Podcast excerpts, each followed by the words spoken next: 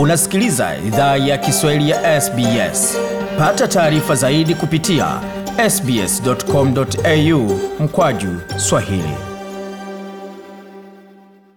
Karibu tena katika makala ya idhaa ya Kiswahili ya SBS. Uko na migode migerano, tukuleta makala haya kutoka studio zetu za SBS na mtandaoni anaone ambao ni sbs.com.au mkwaju swahili. Vilevile wazapata makala haya kwenye ukurasa wetu wa Facebook anaone ambao ni facebook.com mkwa juu SBS Swahili. Na kama una lolote lile ambalo ungependa kutujuza, waza kutuandikia kwa barua pepe anaone ambao ni swahili.program at sbs.com.au.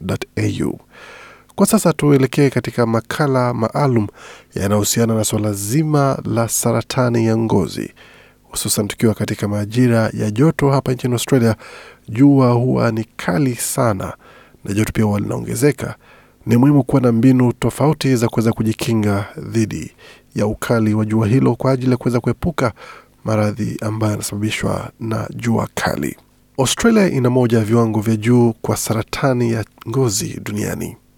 Saratani nyingi za ngozi, melanoma ikijumuishwa, hutokea baada ya kuharibika kwa seli za ngozi ambazo hazijalindwa dhidi ya miale mikali ya jua. Makala haya ya mwongozo wa makazi yanachunguza masuala ya hatari ya saratani ya ngozi, watu wenye ngozi nyeusi wakijumuishwa, na jinsi ya kubaki salama katika jua nchini Australia. Christian Holman Lee alizaliwa Brazil na alikuia nchini Italia. Alihamia nchini Australia miaka minane iliyopita na sasa anaishi mjini Brisbane. Amepata kuwa jua nchini Australia ni kali zaidi kuliko nchini Italia, kama anavyoelezea hapa. This sun in Australia it's super strong compared to the one Jua hili la Australia ni moto sana kulinganisha na lile la Italia. Uh, Nchini Italy jua si kali sana, ila huku ni moto sana. Ndio sababu huwa siendi kwenye kuna jua huku. Kila mara mimi huwa chini ya choose ama hata kama ninatembea huwa nachagua kupita chini ya kivuli cha mti. Sipendi jua la huku, ni moto sana kwangu, alisisitiza Bi Christian. Australia ina pia moja ya viwango vya juu zaidi vya saratani ya ngozi duniani.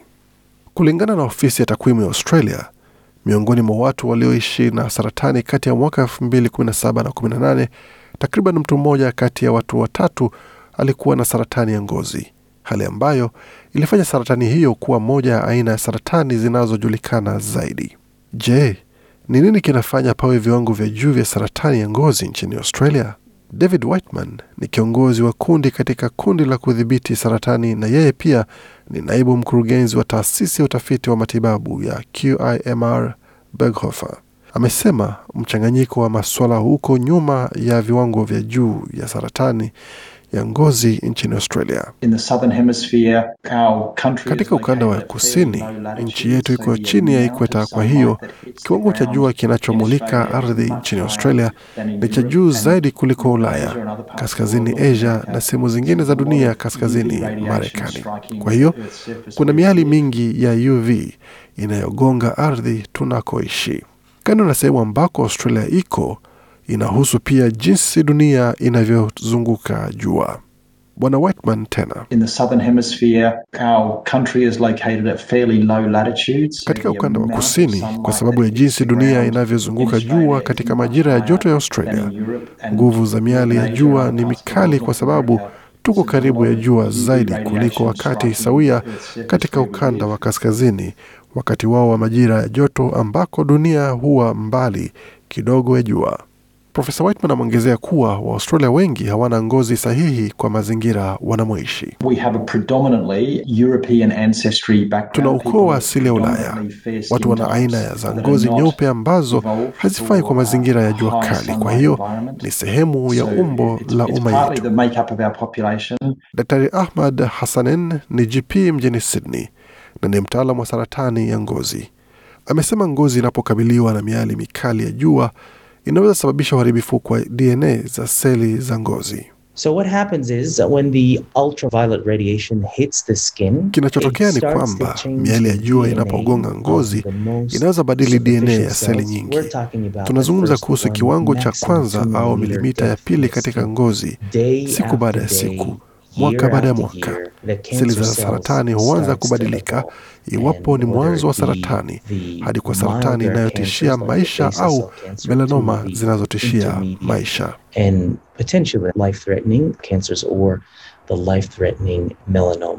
Kama uharibifu wa ukarabatiwi na mfumo wa ndani ya mwili wa DNA, seli zenye ugonjwa zinazoanza sambaa na kusababisha ukuaji wa seli usio wa kawaida, hali ambayo hatimaye hugeuka na kuwa saratani. Daktari Hassanin amesema kwamba kiashiria cha UV katika siku ya kawaida ya majira ya joto nchini Australia ni ya juu sana kiasi kwamba kuwa kwenye jua bila kinga kunaweza maanisha hatari kubwa ya kuumia. Daktari Hassanin tena A typical day of a UV index of 12 in summer Katika siku ya kawaida ya kiashiria cha UV cha kiwango cha kumi na mbili nchini Australia, naweza epuka kwenda nje, pengine naweza epuka kuwapeleka watoto nje pia. Kwa hiyo tukitazama kiashiria cha UV katika siku ya majira ya baridi, kiashiria hicho kitakuwa kwa kiwango cha tatu au nne ambacho ni wastani na muda wake ni mfupi kwa masaa machache, ila katika majira ya joto kwa muda wa kati ya saa mbili na nusu asubuhi hadi saa kumi unusu jioni huwa inakaribia kati ya kumi na mbili na kumi na nne. Page Preston ni mwenyekiti wa kamati ya saratani ya ngozi katika baraza la saratani ya Australia inayojulikana kwa Kiingereza kama Cancer Council Australia. Bi Page amewahamasisha Waaustralia wote watazame viwango vya UV kwa sehemu wanakoishi kabla waende nje kwa kutumia app ya SunSmart au kwa kutazama tovuti ya ofisi ya hali ya hewa. We recommend that all Australians use multiple forms of sun protection. when the Tunapendekeza Waaustralia wote watumie So aina mbalimbali ya kinga ya jua wakati viwango vya UV vinafika kwa nambari tatu na juu, kuvaa nguo inayofunika sehemu kubwa ya ngozi iwezekanavyo, kupata mafuta ya kinga ya jua ambayo ni neck to the ears, so 30 something that's broad SPA au juu zaidi au ambayo haitaathiriwa na maji. Vaa kofia inayofunika sura, shingo na masikio. Tafuta kivuli na vaa miwani. Kwa hiyo kutumia aina hizi tano za kinga kutakupa kinga bora. Bi amesema watu wenye ngozi nyeusi wana melanin ambayo hutoa kinga dhidi ya uharibifu wa DNA, alisema Bwana Whiteman. Having darker skin definitely protects Kuwa na ngozi nyeusi bila shaka hutoa kinga dhidi ya kupata saratani ya ngozi, na sababu yake ni kuwa ngozi yetu huzalisha melanin ambayo huunda kinga inayotumika dhidi ya mionzi ya UV. Inaweka kinga ndogo inayozunguka kiini cha seli za ngozi kama ngao na inachukua mionzi ya UV ya jua na inakinga sana. Na huwa inasitisha uharibifu wa DNA katika seli hizo. Ila hiyo haimaanishi kuwa hakuna hatari ya saratani ya ngozi miongoni mwa watu wenye ngozi nyeusi. Daktari Hassanin amesema kwamba wagonjwa wake wengi wenye saratani ya ngozi wana ngozi aina ya ngozi nyeusi. Amehamasisha kila mtu atumie maarifa kuhusu jua. Everyone is different. In medicine, a good doctor will tell their Kila mtu yuko tofauti. Katika masuala ya matibabu, daktari mzuri atamweleza mgonjwa wake kuna kiwango cha hatari. Tafadhali epuka hatari hiyo. Hivyo hivyo, mtaalamu wa magonjwa ya moyo anaweza mweleza mgonjwa, nataka uache kuvuta sigara, nataka ule vyakula vizuri, nataka uanze kufanya mazoezi. Kwa hiyo mionzi ya jua ni hatari ya saratani na mtu mweusi na mzungu hukabiliwa kwa hatari sawia. Mtu mweusi ana kinga, ila haimaanishi kuwa una kinga kila wakati. Mtu yeyote anaweza pata saratani ya ngozi hata kama wewe ni mweusi, na nina hili ndani ya zahanati yangu. Ila kutotoka nje katika jua kunaweza maanisha utakuwa na uhaba wa vitamin D, haswa kwa watu wenye aina ya ngozi nyeusi. Page Preston kutoka baraza la saratani amesema kwamba watu kama hao wanastahili zungumza na ma-GP wao kuhusu virutubisho vya vitamin D badala ya kubaki nje katika jua kwa muda mrefu. There are some groups that are particularly at risk of vitamin D deficiency. So these are people who have more melanin and Kuna baadhi ya vikundi ambavyo viko katika hatari ya kutokuwa na vitamin D ya kutosha. reasons. Huwa ni watu ambao wana melanin nyingi na ngozi nyeusi, watu ambao hufunika ngozi zao kwa sababu za kidini au sababu za kimila, pamoja na wazee. Ila cha muhimu kukumbuka ni kwamba wanaweza pata saratani ya ngozi iwapo wanakabiliwa kwa mionzi ya jua. Kwa hiyo hatua nzuri itakuwa kuzungumza na mtaalam kuhusu viwango vyako vya vitamin D pamoja na kujadili kama virutubisho ni uamuzi bora kwako, na kwa kuwa kwa muda mrefu katika jua haipendekezwi kwako, kwa sababu hali hiyo inaweza ongeza hatari yako ya kupata saratani ya ngozi. Bwana Whitman naye amewaonya watu dhidi ya kujaribu kutumia vyumba vinavyotumia miali ya kubadili rangi ya ngozi, wakiamini kuwa hatua hiyo itawalinda dhidi ya uharibifu wa ngozi kutoka kwa jua.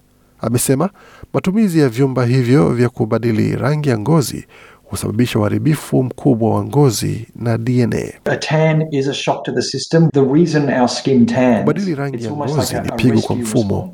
Sababu ngozi yetu hubadilika rangi. Ni kama jibu la uponaji, kwa sababu huwa tunaanza kubadilika rangi baada ya kupata jeraha kwa seli zetu za ngozi.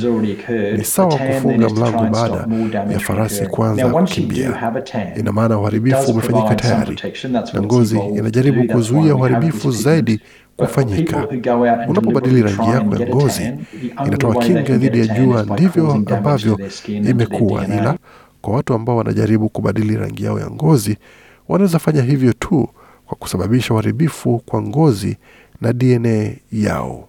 Tunatumai kuwa umepata maelezo kuhusu hatari za jua hapa nchini Australia, hususan wakati huu wa majira ya joto.